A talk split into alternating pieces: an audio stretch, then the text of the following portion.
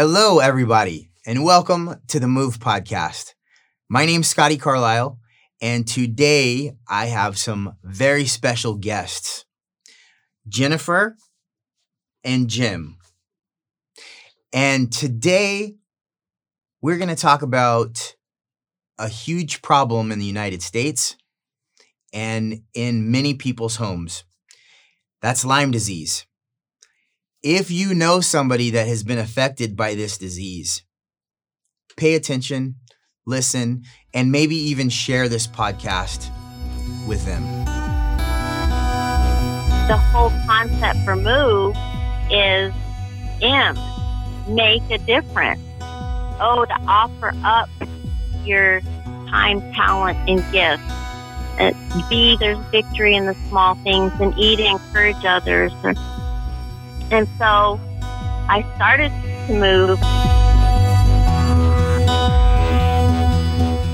There are many things that people don't know. There are many misconceptions.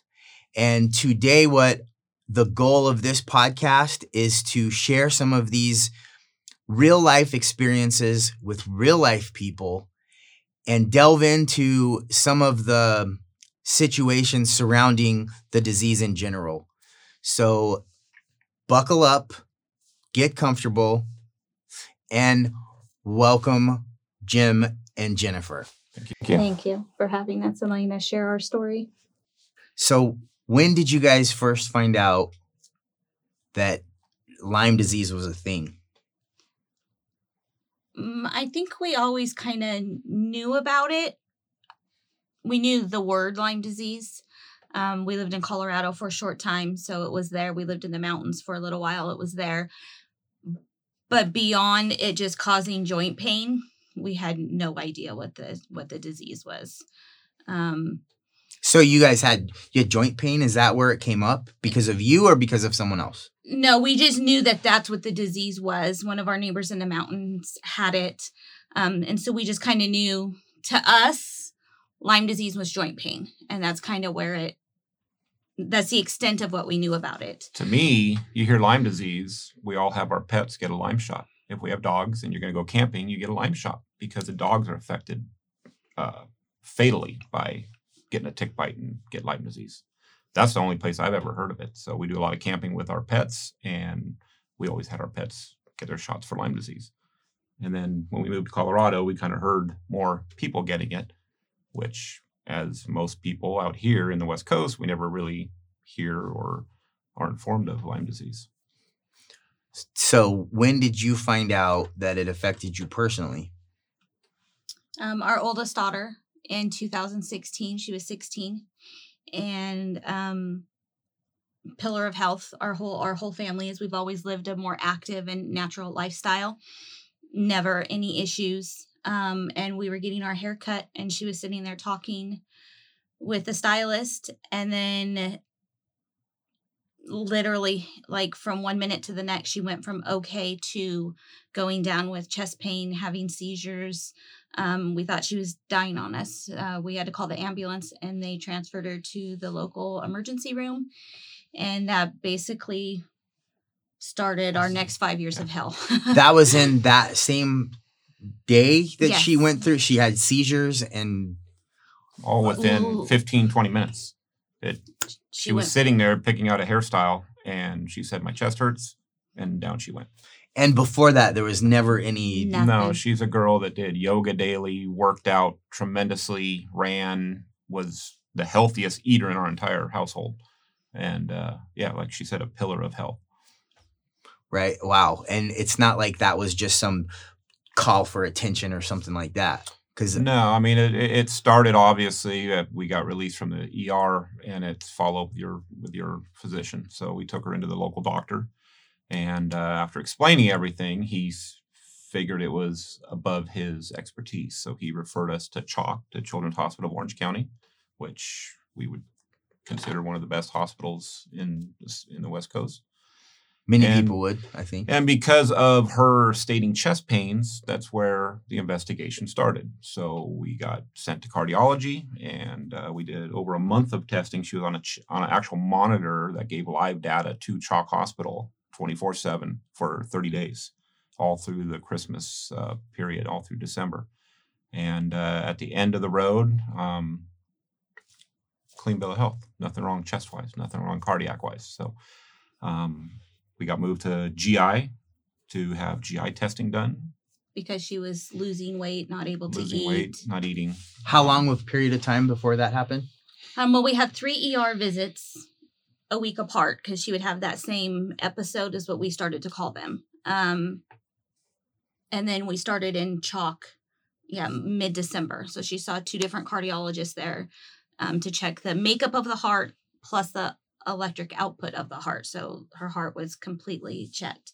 And then we did GI, and then we moved to neurology, and we did a um, EEG and amongst other things, she had a full workup. Um, I want to say all of this ended mid March, and they sent us home and said your daughter is um, depressed and has anxiety. So here's some medicine, and see you later.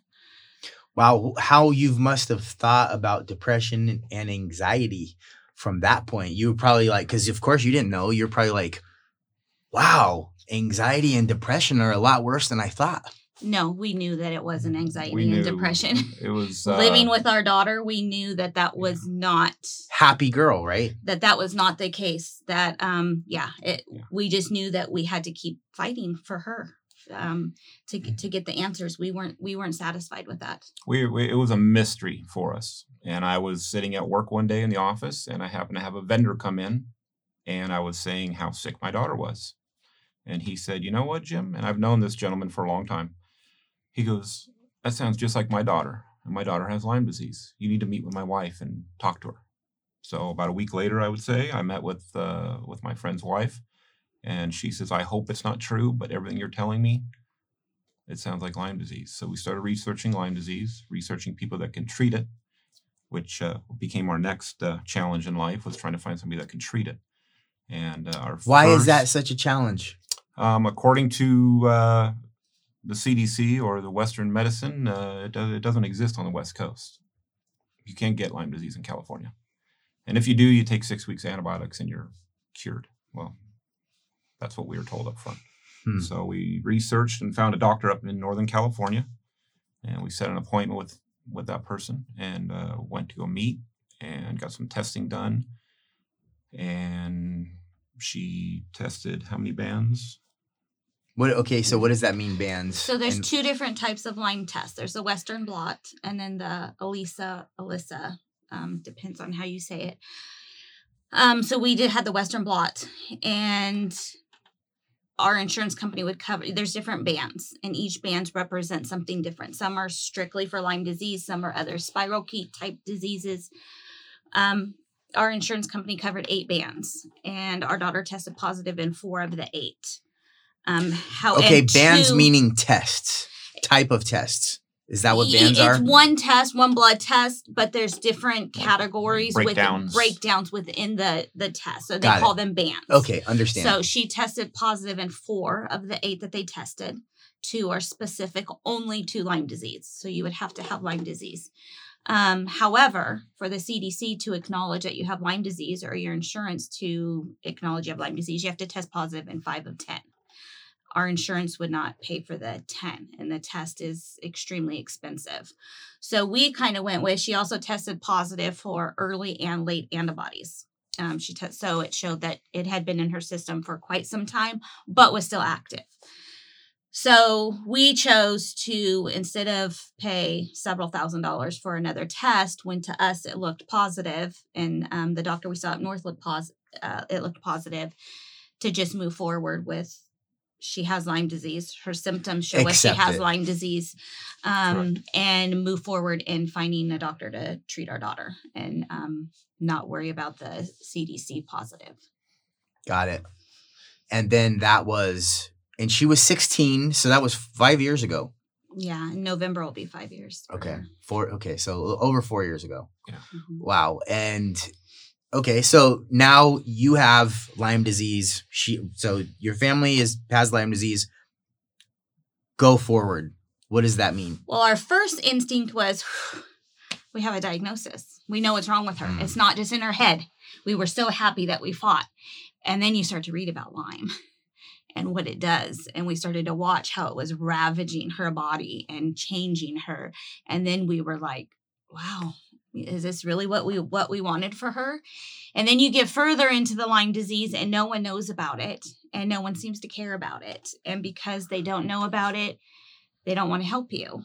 They don't want to learn about it. You don't have charities that help patients with Lyme disease. You don't have, you can't do fundraisers. We looked at like to do a fundraiser at our local restaurants. They won't do it because it's not under their list of things that qualify for fundraisers. So then we were like, you know, not to sound horrible, but gosh, couldn't she have been diagnosed with like cancer or Right. autism or something everyone knows about and everybody cares about because no one cares that our daughter is sick. We're watching it, we're living it, and no one else seems to care. Um, so I think it was kind of crushing. I think we went from a high to having a diagnosis to then learning about Lyme disease, watching what it was doing to her, and seeing that the majority of people they just kept on going with their daily life. And I think They keep I going, they get really forgotten, hard. and they die. And we weren't going to accept that for a 16 year old girl. suicide suicide is the um, number one cause of death for patients with lyme disease and most of them are the pain is too great they can't handle it or they feel misunderstood or not loved and they just they can't keep fighting when no one seems to care Mm. I, I don't even know what to say to that. I know uh, that more people have it than you're aware of, than we're, than I'm aware of. I know Avril Lavigne, if that's how you pronounce her name, Mhm. she had a song that came out. Did sh- does she have Lyme disease she too? does um, justin bieber came out a year ago that he has it Kris Kristofferson has it Shania um, Twain. Shania Twain. That's when she put her career on hold and her marriage failed. Um, Yolanda Hadid, she was married um, to David Foster. She has it, and two of her three kids have it. She's very vocal. Rob Thomas, the musician, his wife has it. They're part of um, Global Lyme Alliance. Um, one of the Baldwin brothers has it. Oh wow. Um, that That's have just spoke out. That have spoke out about it. Um, Kirstie Alley has it. Wow. Um, so I mean, there's there's there's quite a few out there. You just I guess you don't hear about them unless you're looking for it. Man. So is it like autism where you have a huge spectrum of you have some people that are just barely affected in little ways and then over here you have somebody that's completely out of touch with reality because they're so affected. Is that some Yes, yes. Um, and I think that's maybe one of the challenges that we face because someone might say, "Oh, we knew someone with Lyme and they were fine. They still went to work. They still had a job. They still got their education." And that's good when we're so thankful that that was their situation, but it's not ours. Um, uh, um, we fast forward a little bit. So our oldest was diagnosed in 2016. Two years later, exactly two years later in November, our middle daughter was diagnosed after she started ha- showing the same symptoms as our oldest daughter. And then in 2019, our youngest daughter was diagnosed. So now we don't just fight for one, we fight for all three. Um, all have very similar symptoms. Um, Similar, but all different. like But- and how do you mean that? Well, once again, everybody's affected a little differently. So my oldest daughter has it uh, in her stomach, in her heart, in her brain. Um, my middle daughter has a lot of the joint and issues, but she's also got it in her digestive, in her stomach. And they tested the bands and is that is that how they were tested or were they tested or you just know or how does that work? It's a slippery slope when you start Mhm. talking about diagnosing Lyme disease. Um, we're not doctors by any means, so we don't know the legalities of it, but doctors are scared they will not diagnose Lyme disease on the West Coast. more on the West Coast. I, and I'm Um, I interrupted you. I'm sorry. No, So it, it, it, it's once again a very slippery slope. We, as we started researching how we're going to take care of our daughter, um, we chose as a family, as a husband and wife, and uh, with her- caretakers. with her input. You know, she was 16 years old, so we, we we let our daughters have a say. Um, we chose to go a more homeopathic, holistic route, natural healing, um, just because if CHOC, what I would consider one of the best children's hospitals in Southern California, cannot help my daughter, why do I trust their doctors to help my daughter? They, they can't. They told me my daughter was depressed because she was 16 years old. So um, we went the holistic route, and uh, there is uh, multiple ways of testing other than just traditional blood testing and so forth that uh, that we've been able to uh, diagnose our daughters. And because with Lyme disease comes multiple co-infections or viruses that come with the initial bite, and they're all tick-borne viruses. Um, so through what we call indexing or muscle testing, um, through the holistic route, we're able to diagnose and treat our our daughters. I the our last podcast, I talked to my sister and she had an appendix burst in Ireland and after she got back here it took about 2 years and she went to a number of different doctors, specialists and nobody was able to tell her what was wrong with her. She went to a naturopath and that guy within 5 minutes told her, mm-hmm. "Hey, it's your adrenals." And she's like, "Nah, you're a quack." We hear that a lot. You're a quack. You're a quack. Yeah, no, then it- she got tested for that, and lo and behold, the guy was right. Now, so I have a different perspective. A lot of people may not have somebody A lot. have that it was successful going the natural path. So doesn't mean that they're all know everything. However, No. there's certain times when they it's, it- it's have part of their it's part of their title their natural path it's natural healing um i was pretty skeptical at first. I mean when i started seeing some of the testing and some of the treatment i uh you know it's not what i was raised to believe. It's you go to a doctor and they treat you and you're healthy again.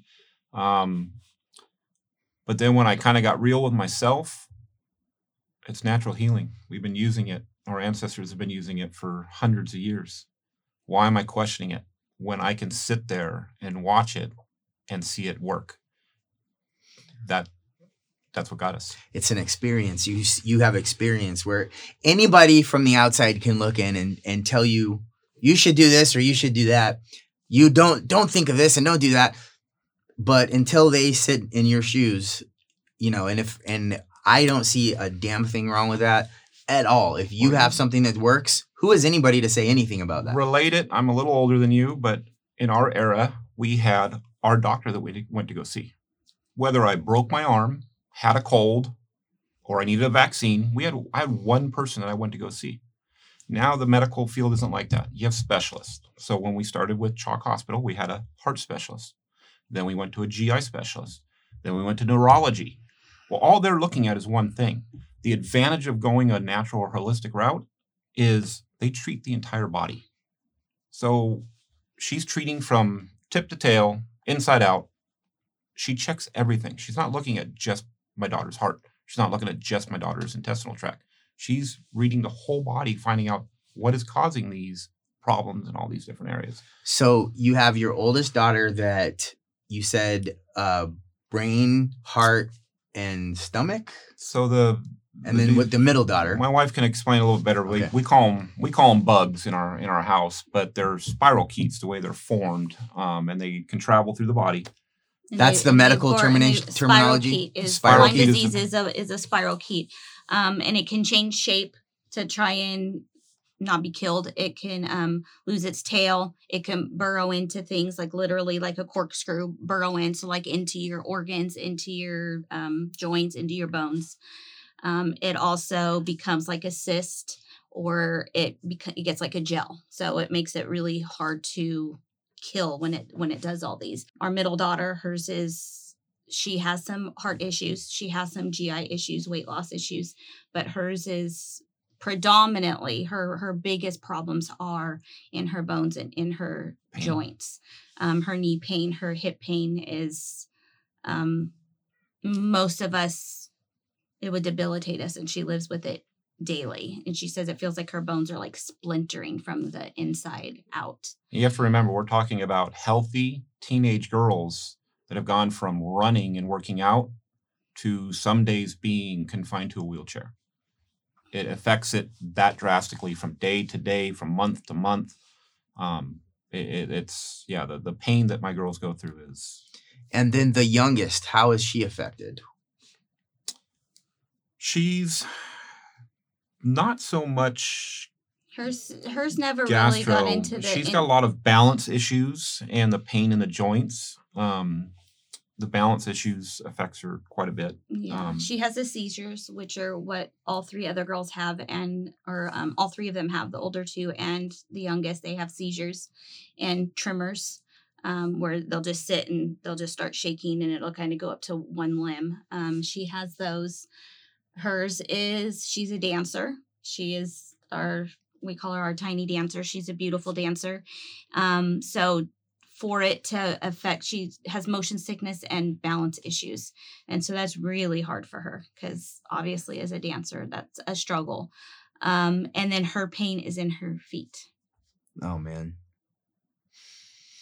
not only her feet but that's predominantly where her pain issues are are in her in her feet so it hurts to even just put any pressure on them to try and walk or obviously to to dance So you have three daughters, all that have Lyme disease at varying degrees with varying symptoms.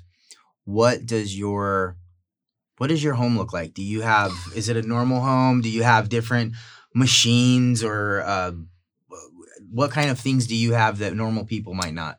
Or do of, you? Most of the girls, when they have, uh, what, like I said, what we call episodes, whether it be full blown seizures to tremors to extreme tremors, um, their pulse rates are affected and then their oxygen levels are affected. So, in order to combat that, you know, at, at first with with my oldest daughter, we were scared.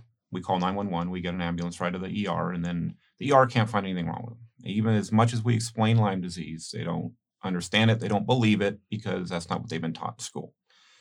So we normally um, leave the ER with absolutely zero answers. So not only are you not being helped, but you're being basically they're they're condescending in a way Oh, and they're looking They- at they- you like you're wasting our time. So, what if we absolutely. had Talk about eight- insult to injury. seven or eight ER visits in the first two years with our oldest daughter, first 18 months, two years. Yeah. Um, and every time we left with no answers, every time we left telling us Lyme didn't exist and there was no way that she had Lyme every time. So finally, you just you lose faith again in Western medicine, and you're like, okay, I. I'm trusting you with my daughter. We had one doctor come in and even ask us how to spell Lyme disease. Hmm. Yeah. And we're like, because he was in the, he, was, he was behind the curtain googling it. So, um, so back to the original question. Um, to combat not having to go to ERs to get that whole confusion, we have oxygen generators in the home. We have portable oxygen that we carry with us in the vehicle whenever we have our daughters with us. Um, we have EKG machines. We have blood pressure machines. Um, pulse ox, multiple pulse pulse ox, because um, a lot of it has to do with the sickness has to do with energy. And if one girl goes down, if I do not get my other girls out of the room, they will be affected because it's all energy of the body.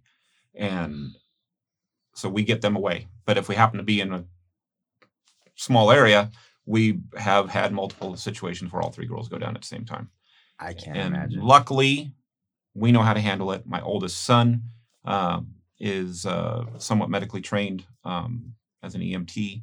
He could handle it. So, thank goodness we have a large family. So we all have our jobs. When uh, even all the way down to my my youngest boy, uh, we all have our jobs. You know, when uh, when the girls go down, everybody has a job to do. So, Wow. So you really have to come together as a family. oh yeah, Unfortunately, hmm. so I and re- that's just emergency stuff. That's we just then have a emergency sauna that took over our dining room because infrared sauna helps with detoxing. So we have a big um infrared a saunas, three-person sauna. um, multiple bath, foot baths, because it, it- once again, it's another way to uh, detox. to detox the body. Ionic foot baths and um, we have mats, uh, jade mats, jade stone mats that help with detoxing. Um, thermometers, we can take their temperature often to kind of see how they're h- what their body's doing internally. Um, so yeah, our house has kind of been overrun by. We have one freezer that's full of ice packs because if they get the burning of the skin or the rashing, um, the ice packs help. We have cooling rags. They will Um, physically try to rip their skin off when they're having if that starts It just traveling through the itches body. really bad. Is that what it is? is that Um, Itching, Or- burning, Itching, burning. tingling. and they'll physically try to. They're just they think they're scratching an itch, and they're like drawing blood. So yeah, we so then we, cover wrap them with cooling rags and ice packs to try and help with that sensation and to keep them from harming themselves.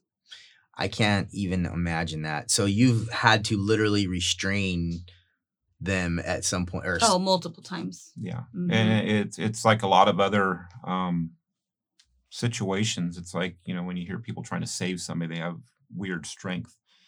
My daughter is amongst her problems. She's lost a lot of weight. She's ninety down to 96, 97 pounds, and she's a very tall girl.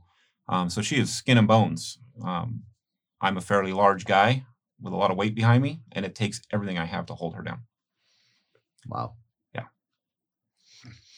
Hmm. I I just I remember when we did for our our um, opening ceremony at All Magic, we did a, a little fundraiser and had a car that we posted a bunch of misconceptions on and gave somebody a sledgehammer so they could sledge, you know, the misconceptions. And that was the first time I saw it. And I had the cameras going, and I actually have it on camera when your daughter passed out, and you were right there to catch her. And it was because of there was so much action going on, and she she was the first person to swing the hammer to you know to smash the misconceptions of Lyme disease. And when I saw that happen, you know, you hear it, but when you see it, it's a different story. So I can only imagine when you feel it because it's your daughter, it's somebody that you love. And now not only is it one person, but it's three daughters that you have in your in your household that you are having to cope. And the the problem is there's no specific instructions on how to fix it. And you don't know. And so i commend both of you guys for for being able if you are when you are you know the fact that you have to go through this breaks my heart. The fact that your daughters have to suffer from this breaks my heart. The fact that people are not empathetic pisses me off but, So- but but you have to be fair. I mean, we we got mad at first um, because, as you stated at the grand opening, my daughters showed up and they look great. Yeah, they're thin. They're very thin, um, but they look great. People don't see it, so when people look at them and say, "Well, they look healthy," you're right. You know, at first that used to make us upset, very upset. Um, Or, oh, you look good today. We were you, like, you look "Oh." great. Well, how's your day? And my girls go, Oh, it's a good day. Well, good. You have to remember a good day for them is they were physically able to get out of bed and maybe go into the bathroom all by themselves. Um, you know, that that's a good day for my daughter. Or if she can walk down the hallway to get a glass of water, that is a good day for my daughter some days. So when people ask that, and like I said, we used to get very upset at it. And I've I've tried to scale back that when you look at my daughter, she looks okay those people aren't there when we're hooking oxygen machines and EKGs and pulse oxes and having a seizure on the living room floor. They're not there for that. They don't get to see that. I don't want anybody to see it. I don't want anybody to deal with it with their daughter or their son. I don't want anybody to deal with this disease. Because that night ended up with the ER visit. What happened that night Yeah. That night she um she she passed out in the parking lot, and so he ran her to the lobby, and started with a full seizure. And we tried what we had on hand, and it wasn't working. Um, so someone called the ambulance, and well, they the fire, came. fire department was there for the grand Oh, opening. that's right. They were there already. They, They were, came in. They were standing over us the entire time, watching us deal with her. And it was taking everything they had. I mean, that's their job. So they were like, please, please. And we finally, I guess you could say, gave in because she was not coming out of the episode. And um, even when they gave her the Versed, she still was not coming out. That night ended up being Wow. we got transferred to a hospital um, via ambulance. They finally took her in, and she ended up having seven massive seizures that night. Um, we were discharged at what three o'clock in the morning.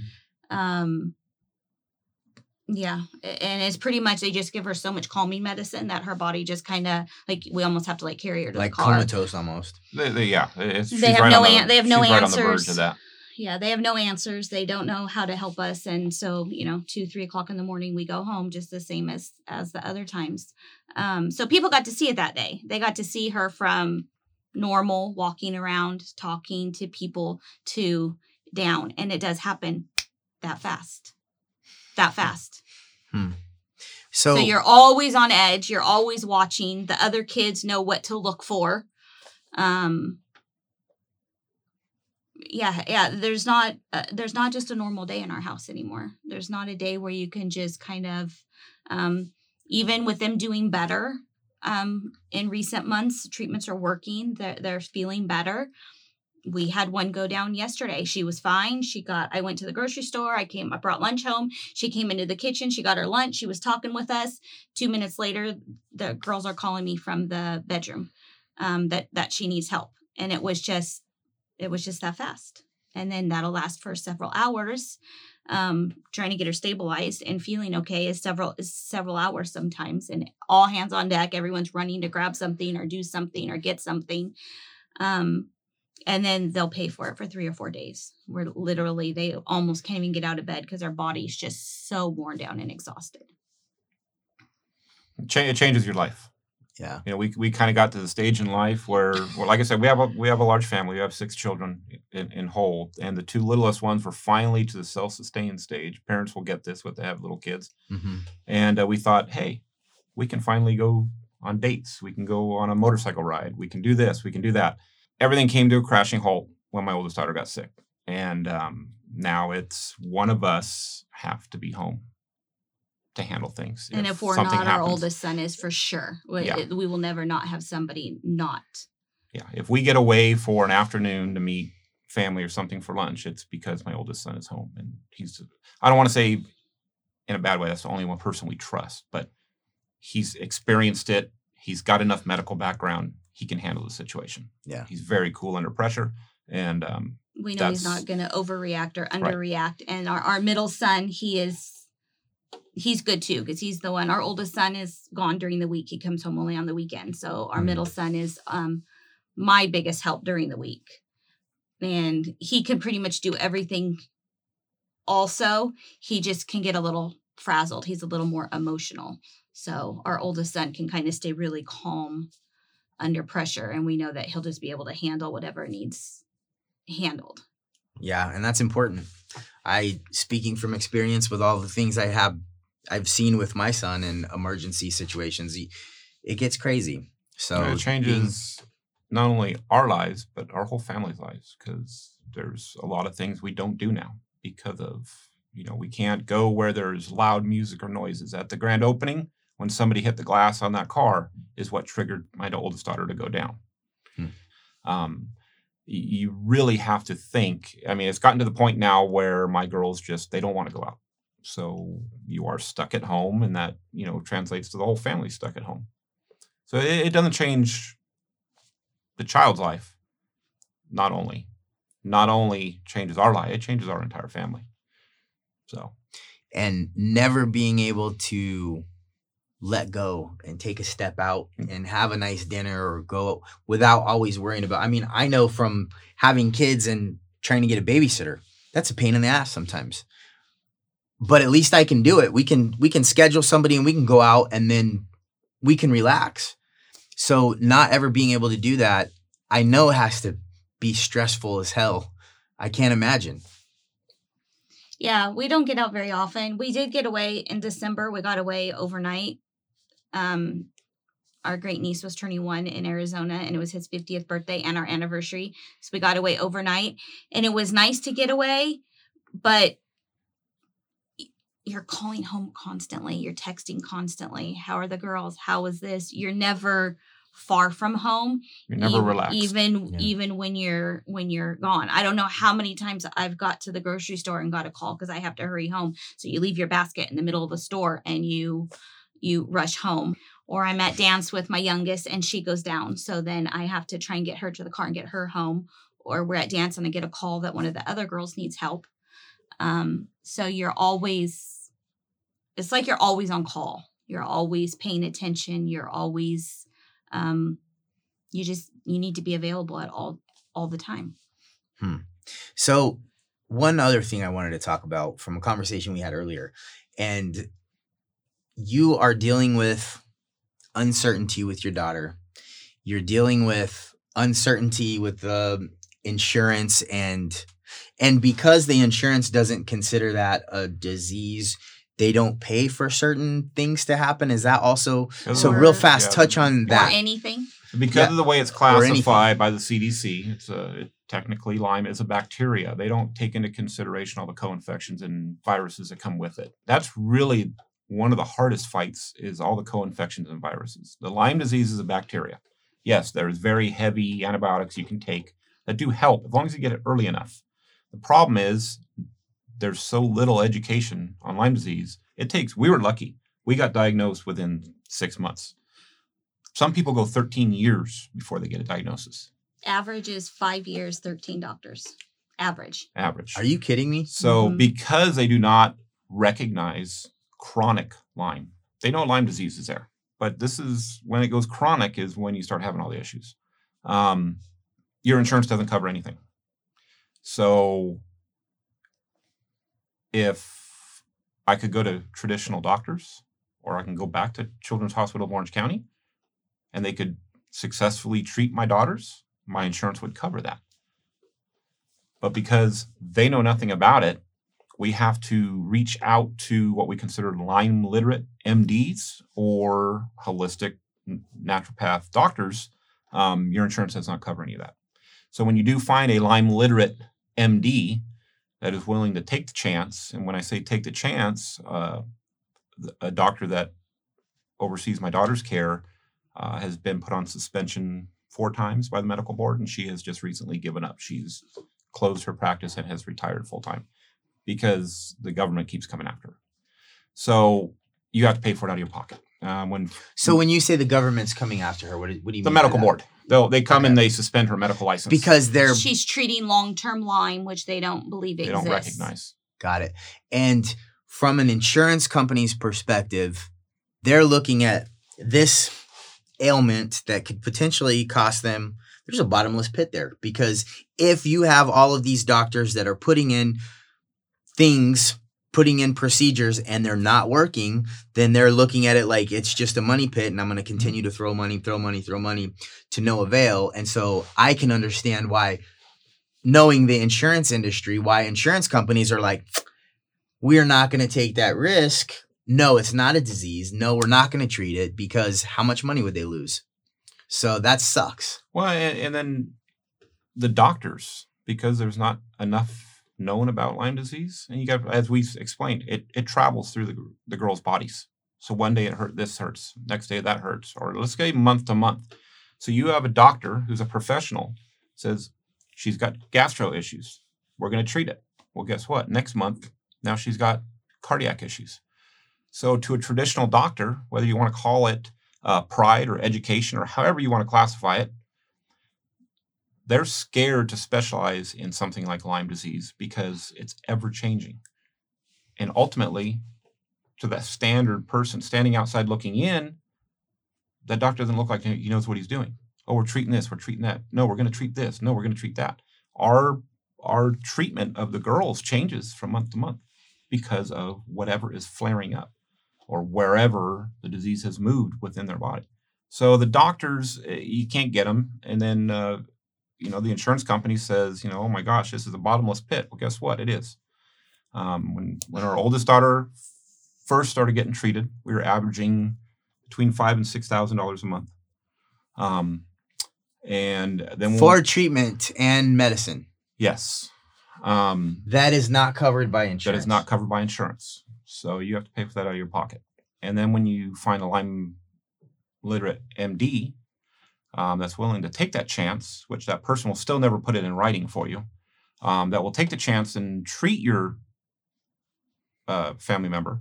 Um, our Lyme literate MD was four hundred and Something four dollars an hour. dollars An hour. an hour. Um, Which which we had people question why is that why do they pay so much that's not fair you guys are in this situation why they charge that much and she's the doctor that recently retired and i asked her one time and um she broke down for me on paper what it costs for her to have her license um, what her DEA license is, what her malpractice is to rent the office, um, plus the fines for Lyme. They when she was um, fined for treating Lyme disease, each infraction was twenty five thousand dollars. Plus, she had to go back to school to take continuing courses. So she broke it down, and she says, "I need to make one thousand twenty five dollars a day that I'm open to just break even and pay all of this." So for us, we're like, gosh, that's a lot of money. But when she breaks it down and to see what it costs her, she really wasn't making she wasn't making tons of money. It was just to keep the practice open because she knew how many people needed what she offered. And finally it just got to be too much. Wow. And people have said that we're crazy. Are we? What would you pay to keep your child healthy? Right. What would you pay to keep your child Everything. from dying? Are we crazy? Yeah, maybe. Crazy about my kids, I'll tell you that. Mm-hmm. so, and that leads me to another question is, you know, I was friends with you on Facebook and I I saw I saw daily things that had happened to you that was very hard for me to look at, you know, on the outside looking in.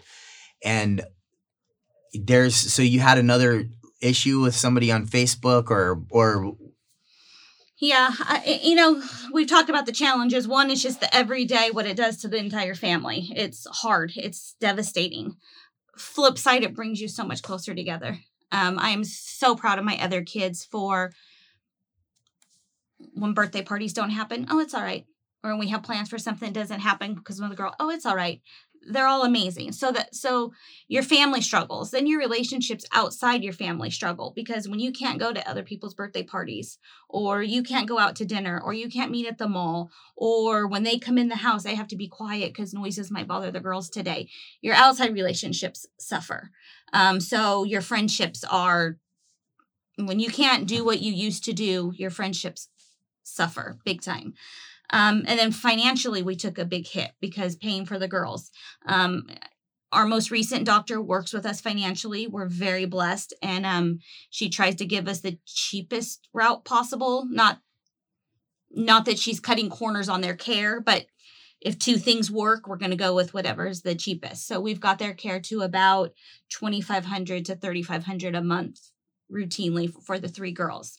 Um, but that's just their appointments and their medicine. That's not their diets. That's not the green smoothies they have to have.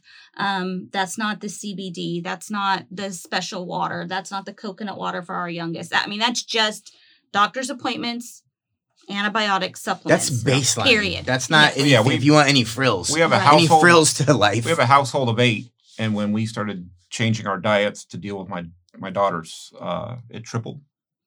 So, you- our food bill, yeah. so yeah, so you can imagine what a household of eight already has a, a lot. a food bill with three boys. Now triple that Whoa. on top of what we already discussed as far as medical care. Yeah, so that's just their medical care, average twenty five to to thirty five hundred dollars a month. Um, and then, like I said, um, their green smoothies, which really helps with their detox. It really helps get extra vitamins at their body, the nutrients that it really needs. Um, I I added that up one time when I go to the store and bought just stuff for their smoothies. Um, it comes to about two dollars and seventy cents a day per daughter um, for just their smoothies. So so that financially we've taken a hit, emotionally we've taken a hit, um, with our friends we've taken a hit, um, and then we have people that don't understand, or people that don't get it, or people that have walked with it with somebody else that think it's easy. Um, you know, why don't you just go to a normal doctor? We've heard. Why don't you just give them an antibiotic and they'll be fine? Well, we've tried that. Our oldest daughter's been on five different antibiotics at the same time off rotating i mean we've tried everything for two years our middle daughter was on them for eight months between. So throwing antibiotics at them isn't necessarily the answer. We've we've tried that route. Um, but then you have people that think they know best and are very judgmental. And recently we got slapped with a CPS claim that we weren't treating the girls properly. Um, and they had used information that we had that we had shared.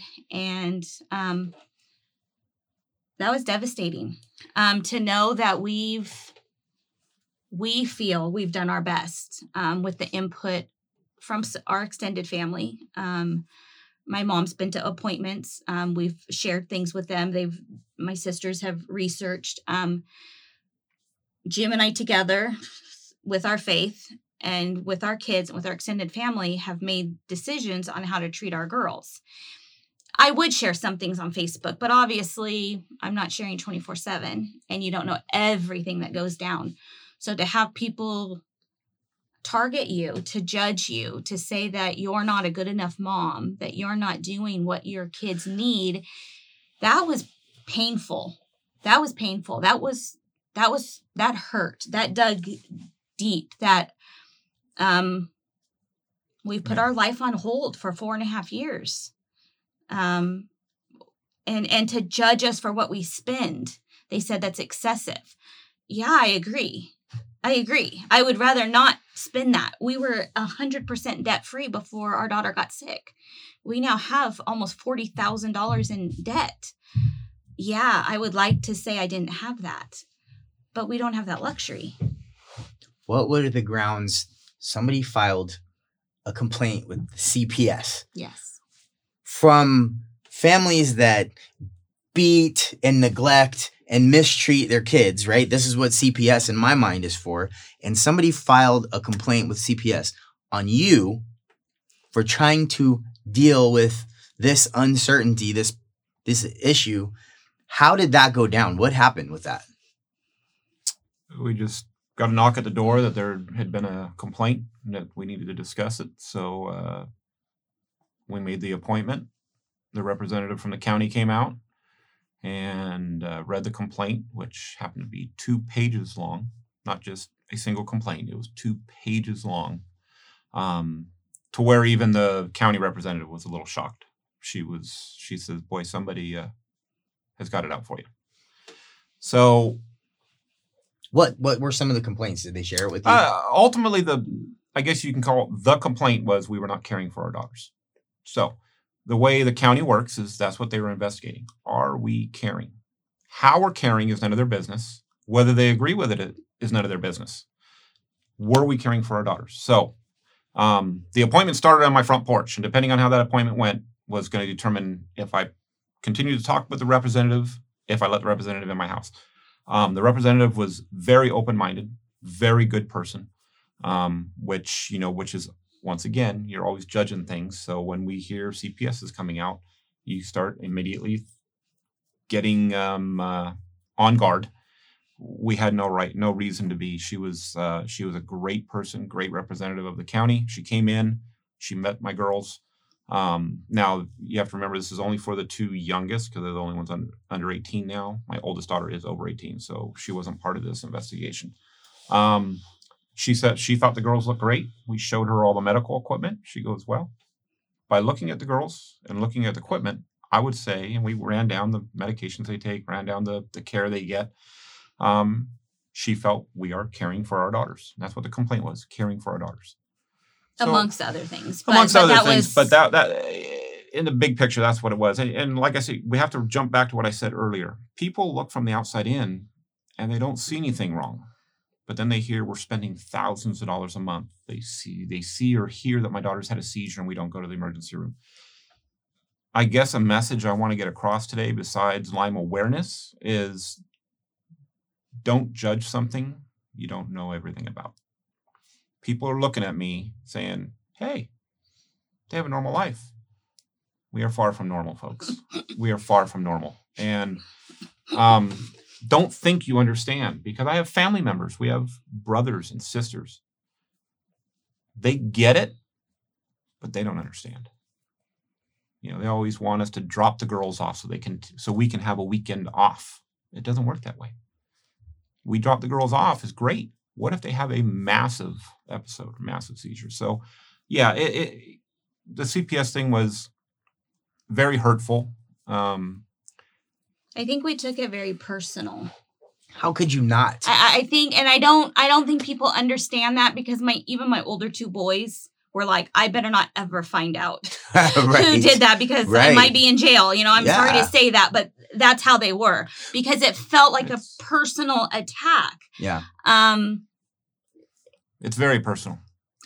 Well, like listen. I said, I, I I try to be, I try to play both sides. Like I said, ultimately, out of that whole situation, the message I want to get across is, don't judge things you don't know. We're all guilty of it. We all jump to conclusions. We all judge people. We all judge situations. We all judge places. Don't until you know the details. I was gonna say something, but that is better than anything I was gonna say. The only thing I gotta say is that you know a little empathy goes a long way. If you don't know the whole thing and you only know a piece of it, don't jump to conclusions. Guess what? Mind your own damn business. I think I've heard some people say that. It sounded really nice. and if you file a complaint I mean, you you said you have pulse oximeters, you have oxygen, you have all of these different devices, sauna, ionizer, feet ionizers. Uh, that is over and above. I don't see a problem with that. Nobody. Okay, first of all, you're whoever is out there listening. You don't know the whole scenario of your own damn life, right? So for you to be so judgmental, right, and actually file a complaint against somebody that's trying so hard to deal with stuff that they don't even know, and you file that complaint, you're an asshole. And you need to listen to that. And don't be an asshole. You don't have to be an asshole. Be helpful. The whole point of this podcast is to push the idea of helping others, of going out and offering what you have to make a difference, to encourage others, to find the appreciation in the small things. And I hope, I hope to God and I pray that people are going to hear this podcast, they're going to hear your story, and there's going to be a fire lit somewhere that is going to help propel the problem the of this disease that you know of this bacteria that causes all these problems called Lyme disease. and you know, helping doesn't have. We we've heard so many times. We wish we could do something. We wish we could help you. We wish we had more money. And you don't need a lot of money. I mean, if you took all of my friends on Facebook that donated five dollars a month, it would cover our almost our bills. And I'm not saying this to be entitled that everyone should give me five dollars. I'm saying is it doesn't have to be grandiose. It doesn't have to be big. You don't have to be giving a hundred dollars, five hundred dollars to make a difference. Five dollars makes a difference. Help. Just Five being- dollars makes just a being a friend, but being a non-judgmental friend. Like I said, we've lost numerous friends. Just be a friend that can come over and is not freaked out if one of my daughters goes down. Be a friend that, hey, is there anything you can need? Do you need? Is there any help? Do you need to talk? That's it. It's not and, hard. and and every and everybody could could give because I still we still teach our kids um even in our situation we could still bless somebody else you know we have a friend whose daughter's in the hospital. She's going on 24 days. So for things or um, excuse me for valentine's day we put a box together and sent her. And my youngest daughter brought me one of her nail polishes that wasn't open yet. And you know a new package of socks that they had gotten for christmas they gave me. And um you know we put we were able to put this box together and ship to her. So I think it makes you more aware when you're in this situation of how you could be a blessing to somebody else because we know what helps us. So sending pizza to a friend who is you know having a hard day you know send pizza. She doesn't have to think about dinner. Those don't seem big but they are huge you know? Uh, google how to make mixes in a jar and send a dry soup mix to, to somebody.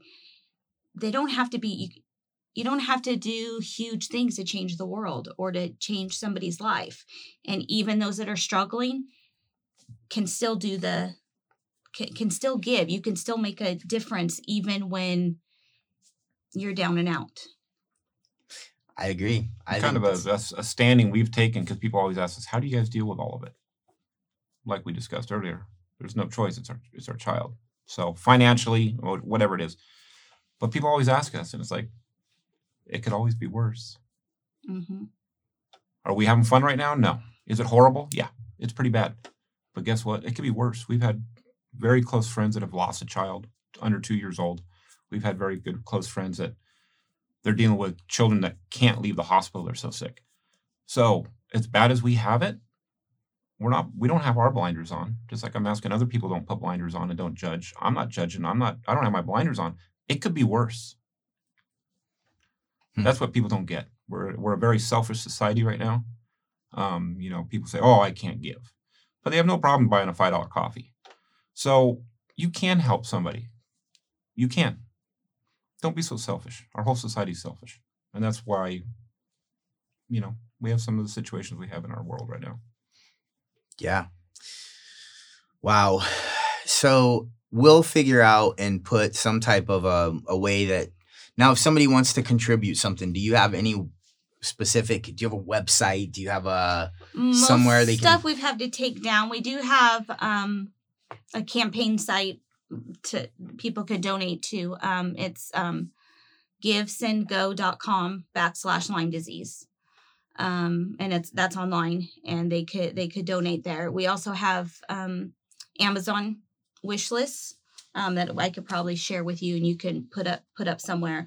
That's things that I order there for the girls that are that are online or things that we have to replenish. Um, you know, the cooling rags only last so long, the ice packs only last so long. and yes, I would like so a, a all list so that. that. kind of stuff we have online, so people aren't comfortable donating cash, um, or to the to those sites. Then they can always send items that are on on the girls' wish list, and that's always the, that's really helpful actually.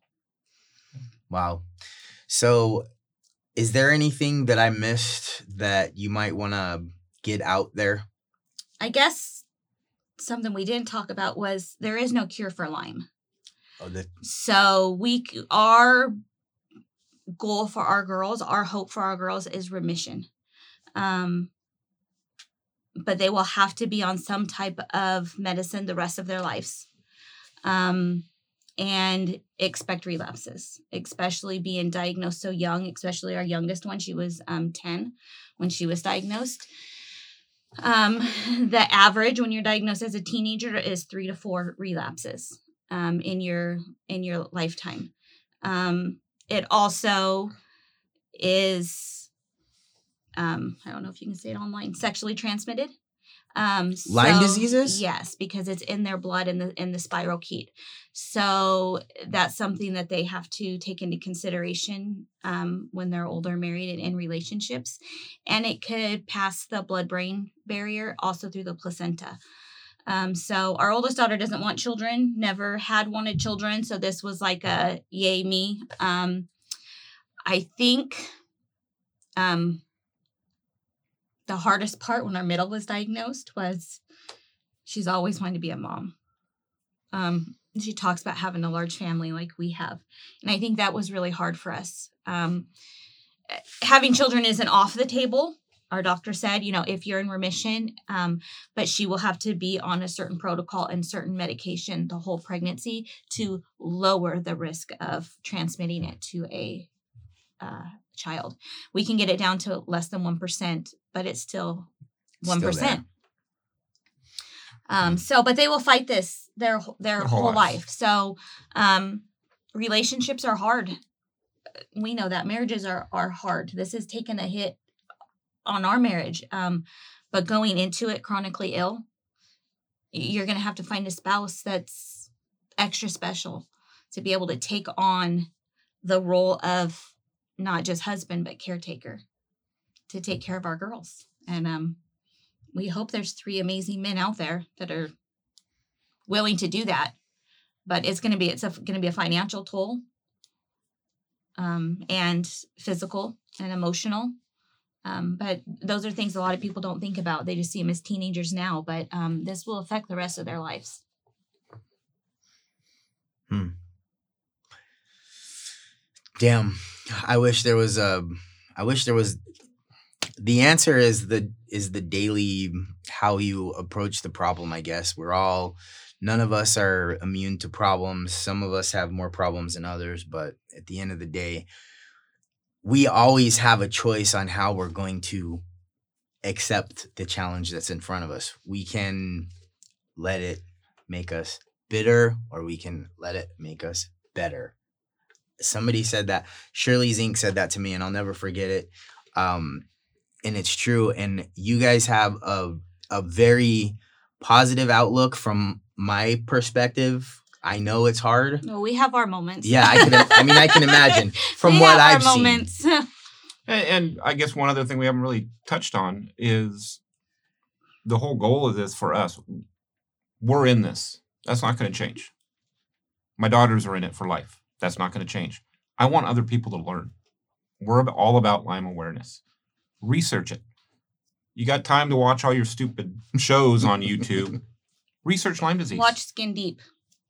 skin deep Skin Deep. There's, is that a netflix thing or what is that Um, I believe you could watch it on Netflix and Amazon Video. Um, but it talks about Lyme disease and and what it is. But Skin Deep, those are two that I encourage. Take some need responsibility, yeah, because you know we're we're freaks about bug spray now. It's not hundred percent proven yet, but there are some doctors that believe mosquitoes can transmit Lyme disease. That hasn't been proven. Our particular doctor believes it. Um, just be aware. Wear bug spray. If you're in an area that's known for ticks, like if you go hiking in the mountains, do a tick check. Because if you find it the day that it happened and you went to the hospital and got those antibiotics, 99.9% of the time, you are good. And that's where the misconception comes from. If I got bit today, I go to the doctor, they put me on antibiotics for six weeks, I am good. I will not have Lyme disease, most likely. It's when you're unaware of it, or you don't pay attention, or you don't think it's going to happen to you. That's when it's going to get you. So be the education, the Lyme awareness is what we're really pushing. and the And we'll be CDC. pushing out the rest of our lives. Yeah. The CDC just updated their numbers for 2020, even though they say it doesn't exist. 2020, um, they say there were 478,000 people officially diagnosed with Lyme disease. oh wow Officially. It's the fastest growing infectious disease in the United States. Um, six times more diagnosed with Lyme than HIV, two and a half times more than breast cancer wow and we have less f- funding from the federal government for research than migraine headaches. Are you serious Mm-hmm. So that bad news is actually a little bit of good news. That means that a lot of people it's becoming visible on the radar. And I think in order for strides, big strides to happen, people need to be aware of it. So you guys are doing I mean your life is a testament to some of the crazy stuff that people have to put up with with this disease. So is there any last things that you'd like to mention before we Don't think so. so there the last thing i want to mention is a quote from plutarch it says it is not by the use of words that i came to a complete understanding of things but from the experiences that i had allowed me to understand the words that were said so many times people jump to conclusions they judge situations that they have not had the experience so they can say the words. But you can't understand the situation until you have the experience. I can feel the sincerity. There is no question in my mind at all in my soul that you love your daughters and that you're trying to do everything you can to help them live a joyful life. Now, they have some serious challenges. It is my opinion that suffering has very transformative qualities. And the suffering that they have to endure right now is strengthening them to make a difference later. And what you guys are doing is amazing. Keep up the good work. And I will pray for you. And I hope anybody that listens to this podcast will pray for you and share it. Let people know if somebody is experiencing things, symptoms that they can't explain. Yes, get tested. Get tested. I agree. Or if you've been diagnosed with MS or lupus or fibro, any of these other chronic conditions, and you're not seeing changes,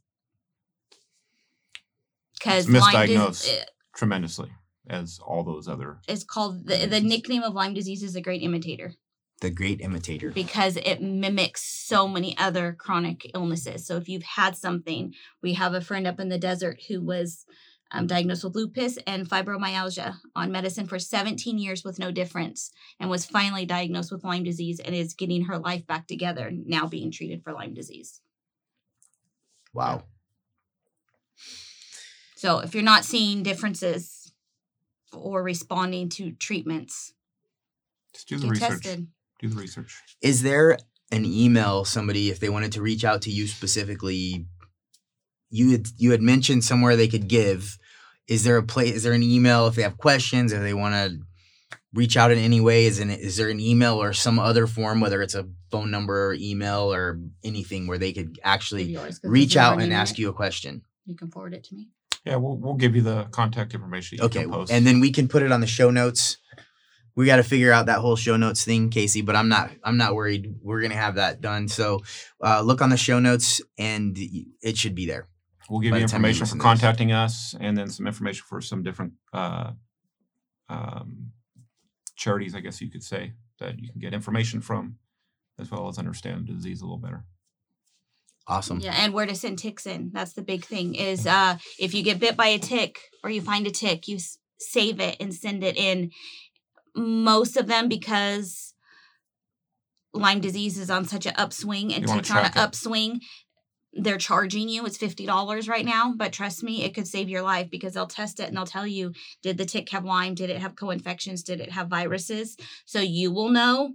Okay, if it had all of this, this is what we We're need to find someone. We're we not need talking to get about finding ticks on yourself or your children. If you have a tick on your dog, Yeah, send it in put it now in tape and send it in and get it tested. Because if that tick's on your dog, what are your kids doing?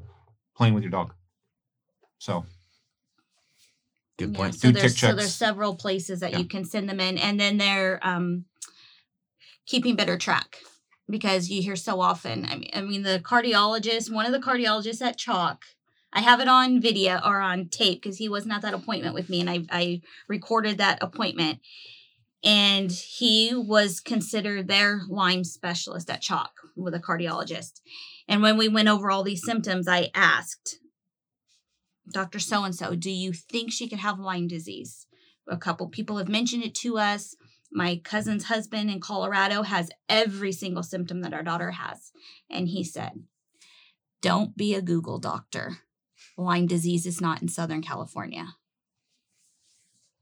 said it was impossible for us to have Lyme disease. However, California and Florida, the two that they say is shouldn't have it, had the highest increase in incidents three years in a row.